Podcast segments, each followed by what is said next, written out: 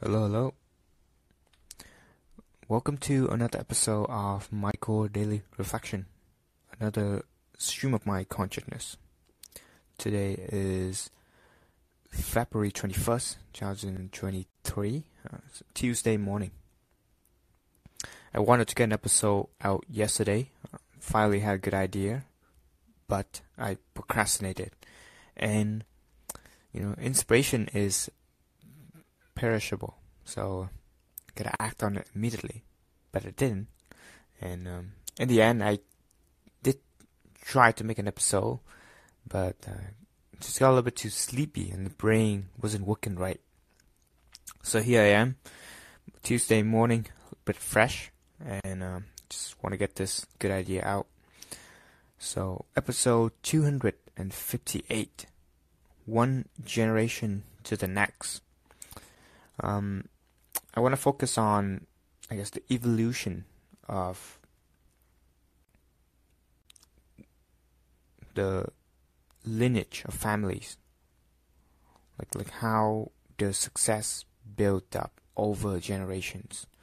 You know, it doesn't really necessarily have to start with um, one generation, but it's a, it's a continuation of progress right?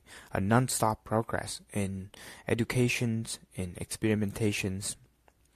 I got this idea because I read about the Tata family. Um, it is um, like a group in India, very um, successful, you know, a big legacy, uh, billionaire. Yeah, the Tata family. Just happened to run into the name again yesterday, and yeah, I check it out briefly before. I, I didn't recall how, maybe through a podcast or something, but I decided just to go to Wikipedia and read uh, about the founder, you know, where he came from, history, upbringing. Yeah, and it's fascinating. There I see a link between like educations and business and the non-stop progress from the grandfather generation you know, to the father and then to the son, right? So the founder of the Tata family, uh, his dad uh, was um, the first businessman out of a, lineage of priests, like a family of priests. So obviously there's education there, and he's the first businessman. And then when it come to the founder, the son get the experience of going to different places, learning new things, study business. And then yeah, he started to open a business. He revolutionized like the the cotton industry and started that in India and then later it just blew up into this huge um, conglomerate corporations and yeah it started to build schools is build research, you know, philanthropy, um, actually build a city in India. That's pretty wild. Like you have a city named after you. I was like, whoa. I mean, the impact, the legacy that that man has left behind. And all those things that they built out, it wasn't being fulfilled in his lifetime. His son actually took the the promise and, and lived up to them. And yeah, I think that is very admiring. Just one generation to the next, you know, non-stop progress. Um, remind me of a quote in Vietnam. They say like, "Well, no one is being able to be rich over three generations, and no one is being able to be poor over three generations." Maybe it is an idiom that's come from, um, like you know, maybe a a poor class, I would say. Um, and in a way, it makes sense. You know, I see that happen. Sometimes people get rich, but then, um, yeah, the son get a little bit more spoil, and the grandson get a little bit more more spoil, and then the empire stays. But I wonder, is there a system being put in place to prevent that? Right, to have generational wealth. You have to have one generation to the next of non-stop progress, education, uh, experimentation, business. Yeah, the the mindset of infinite games, right? Um, I mean, there is, right? and uh, just yesterday we were listening to uh, uh, Patrick Bet David um, about his parenting method as well. And he did mention that he require his children to start at the age of six, knowing how to read, to read a minimum of 20 pages of books per day. And he bought for them like 500, 600 books or something like that. The number is pretty wild. But unlimited books, whatever they they want. Well, obviously, he probably filtered through what the type of book. Um, but 20 pages per day is a requirement before you can do any other type of entertainment, playing video games, if you do, right? And uh, yeah, that's something that I'm going to incorporate, right? Parenting tricks. Um, also, we're able to interact with this guy, Sean, from My First Million yesterday on Twitter. Um, he asked for feedback about the podcast, and yeah, I did listen, to, spend a good amount of time listening to that podcast. Um, I learned good, good tons from them. So I did list out that I learned some parenting tick, parenting tricks from them as well, from Sean. Um, one that I can recall right now is um, add a little bit of showmanship into the way that your kids eat. Like let's say they didn't want to eat food that might be healthy for them, then maybe trying to make it like a face, and then say, oh, I'm gonna eat the this part, the eye, the nose, the ear. Make it fun, right? And uh, create a bit of a show so that the kid can eat the food. Uh, younger kids. And uh, yeah, that's another parent parenting trick that I'm gonna learn. And you know, um, yeah, my kids is going to be uh, well, like fed, like well nourished with all these ingredients for you know not just surviving but thriving right? Have athletic green for example. Actually I haven't had mine this morning yet. Um yeah that's a pretty cool trick. Took a note to myself. And another trick now that we're on that topic is from Dave Lee. Um, you know, if my kids, they will have a limited number of choice for like toy that they can keep. The number of for lately is like 10. And yeah, I think I'm probably to go with 10 as well. So you can have 10 toys you can keep. If you want to buy a new toy, then you have to give away, give up one toy. Um, um, you know, give it to someone else. So trying to keep a bit of a minimalism um, mindset, but also build uh, deeper connections with uh, the toy, right? Not just something that you play briefly and you, you threw it away. Right? Um, you can choose a higher quality choice for the toy.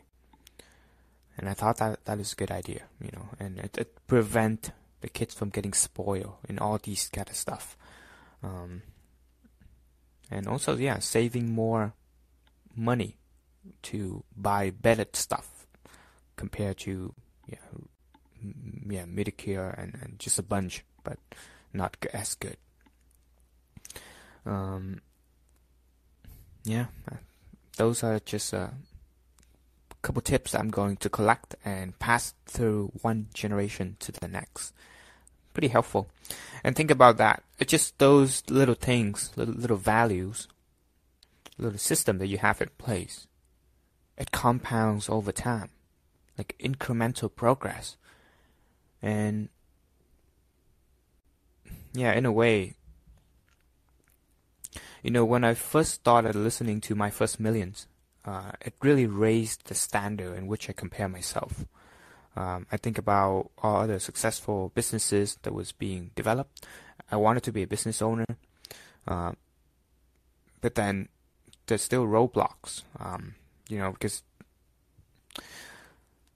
all the people that are being successful in the shows, they have the unique situations that was in the upbringing. So yeah, uh, i can't really compare myself to them in that sense. Uh, yeah, it's, it's, a recipe for um, disappointment, right?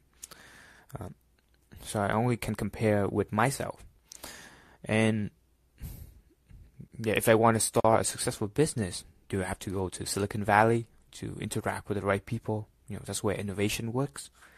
Then what do I have to give up, right? Um, in my own life. So that's why when I'm thinking about that, I was like, maybe you know, I don't really have to start something really big. It might not really there, the priority is I'm going to have to provide the best possible environment for the next generations, for my kids. So if they want to do something like that, they can. I think that should be the priority. And then, yeah, when the time comes, when it feels right, it's gonna happen. Um, yeah, like com- just compared to my younger brother, who is nine years younger, the progress that he's making right now he's starting, you know, reading books and in, implement them, this, implement the knowledge into his own life, um, doing all the things that I technically started like three, four years ago, but he started th- that way earlier than I did. So imagine the compounding benefit will arrive for him when he's my age. It's pretty wild. It's wild to think about. But yeah, I mean, a lot can happen in one generations, but it usually great success is built over one generation to the next. And I think yeah, things are happening faster. A lot of leverage to have. So definitely possible um, to build great empire in one generation. Uh, but usually that's how it goes. Um, it's an accumulation of knowledge of progress from past generation to the next instead of just happening in one like flip yeah there's a breakthrough moment with a certain individual and i think you're gonna see this when you um, read biography uh, read history learn about the upbringing of people like elon musk right um, yeah he's uh, successful he's also incredibly well read. Uh, he read a lot as a kid, and obviously there was an environment that helped him to do so. Uh, kudos to his mother for her to read. So it just built up from generation to generation. And yeah, we're just talking about education, about reading. Um, not to mention about biology aspects of it how DNA can change within one generation. How if the dad works out, lift weight, then the, the, the kids will have more chance of being healthy. Like reduce the the percentage of uh, disease in the gene. It's pretty wild, pretty wild. And if imagine if you eat well, you thrive, then then yeah, what's the what what difference would it make over time, right? You see how generation got taller and taller, right? Uh, people get different between North Korea and South Korea. Yeah, it's clearly there, right? And or, or the, the the trauma that um, people from the Holocaust passed through to their children. Yeah, I, I see I see the patterns, um, and it makes sense to me. But coming back to the reading and educations, I think the one defining factor for success in uh, the evolution of a family lineage is uh, reading, is education. Yeah, but specifically to reading, um, because books is packed with wisdom and insights and lessons. And yeah, it is a vehicle to pass knowledge from one generation to the next, and sometimes like hundred generation, oh, right? if if you think about books, well, maybe hundred is a little bit too much. I wonder, if, yeah, but there's book that exists from like way back then. Yeah, very powerful tools. Probably when people invented writing is also when a lot of innovation, a lot of progress happen. Yeah, being able to store the knowledge, capture it, and create a platform so that the younger generation can build on top. Yeah, my parents are also reader. Um, they didn't read a tons, but they are readers. And the grandparents, um, yeah, my, my grandparents from my mom's side, he's a poet, and he also have a pretty good system to raising his kid, you know, and um, you know, have a lot of books. So he's he's also a reader. My mom's a reader. My dad also a reader. Um, and yeah, here I am. I'm also a reader. And yeah, I'm pretty sure my kids, I'm going to make sure that that is the habit they have. Yeah. Actually, my parents, they, they weren't forcing me to read as much. Um, also because of the circumstances back then. Um, but I just happened to read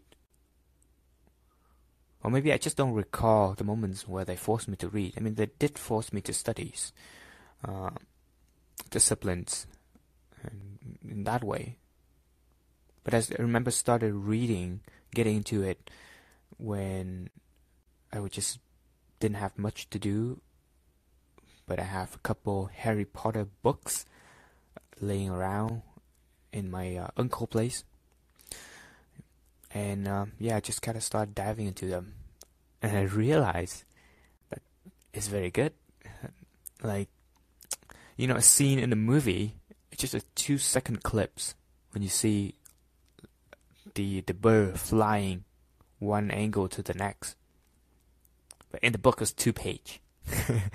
yeah. It's the descriptions there, and and you, you get to see the insight within the character like the thoughts that they have, the feeling that they have. Where in the movie you only see the surface level, what their face look like. And if you haven't read the book, you haven't understand the deeper layer of context behind it, then you miss that. It's like, oh, just Harry Potter, right? But inside his thought, his thinking, the book have that, and it got me hooked. I think just that one defining moment, it got me hooked. And think about that, how life changing it would be if someone who's haven't read much also got an opportunity to experience the same thing. It's like a breakthrough moment and it create a habits. But yeah, I didn't really read consistently since that point. Um, but now I think uh, I'm at the point in my life where I have a lot of things in in place to make sure that I read consistently. Um, yeah, and and uh, looking back, maybe I sh- would benefit a lot more if I have stayed reading or this self-help non- non-fiction book or biography, biography, yeah, or biography. Would be pretty helpful. But well, can take back time. Yeah, gonna make the most of it now.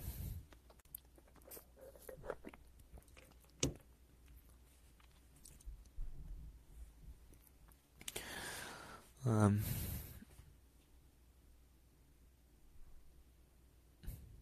yeah, so one generation to the next. What is the takeaway I would like to leave uh, or highlight? Mm. know, the importance or the impacts that you might have to the next generation. The importance of parenting and the long lasting impacts that you have to influence the future. Yeah. That is the one takeaway. Yeah, education is the defining factor in terms of success for a family. You have to be a reader, you have to learn, implement, having the mentality of non-stop progress. Right? It's like um, like Joe Rogan said, uh, building a mountain with layers of paint. Mm, that's pretty deep. Just iteration after iterations. And uh, definitely have parenting tricks to keep in mind. I actually have a document in Notion about parenting tricks. Yeah, I should add um, things that I've learned um, more in there. But yeah, let me see. Let uh, also another idea, you know, about how do we sustain success over generations?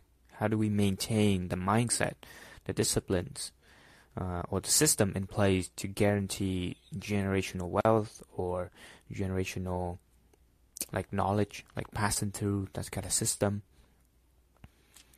Um, you know, trend is a very important indicator.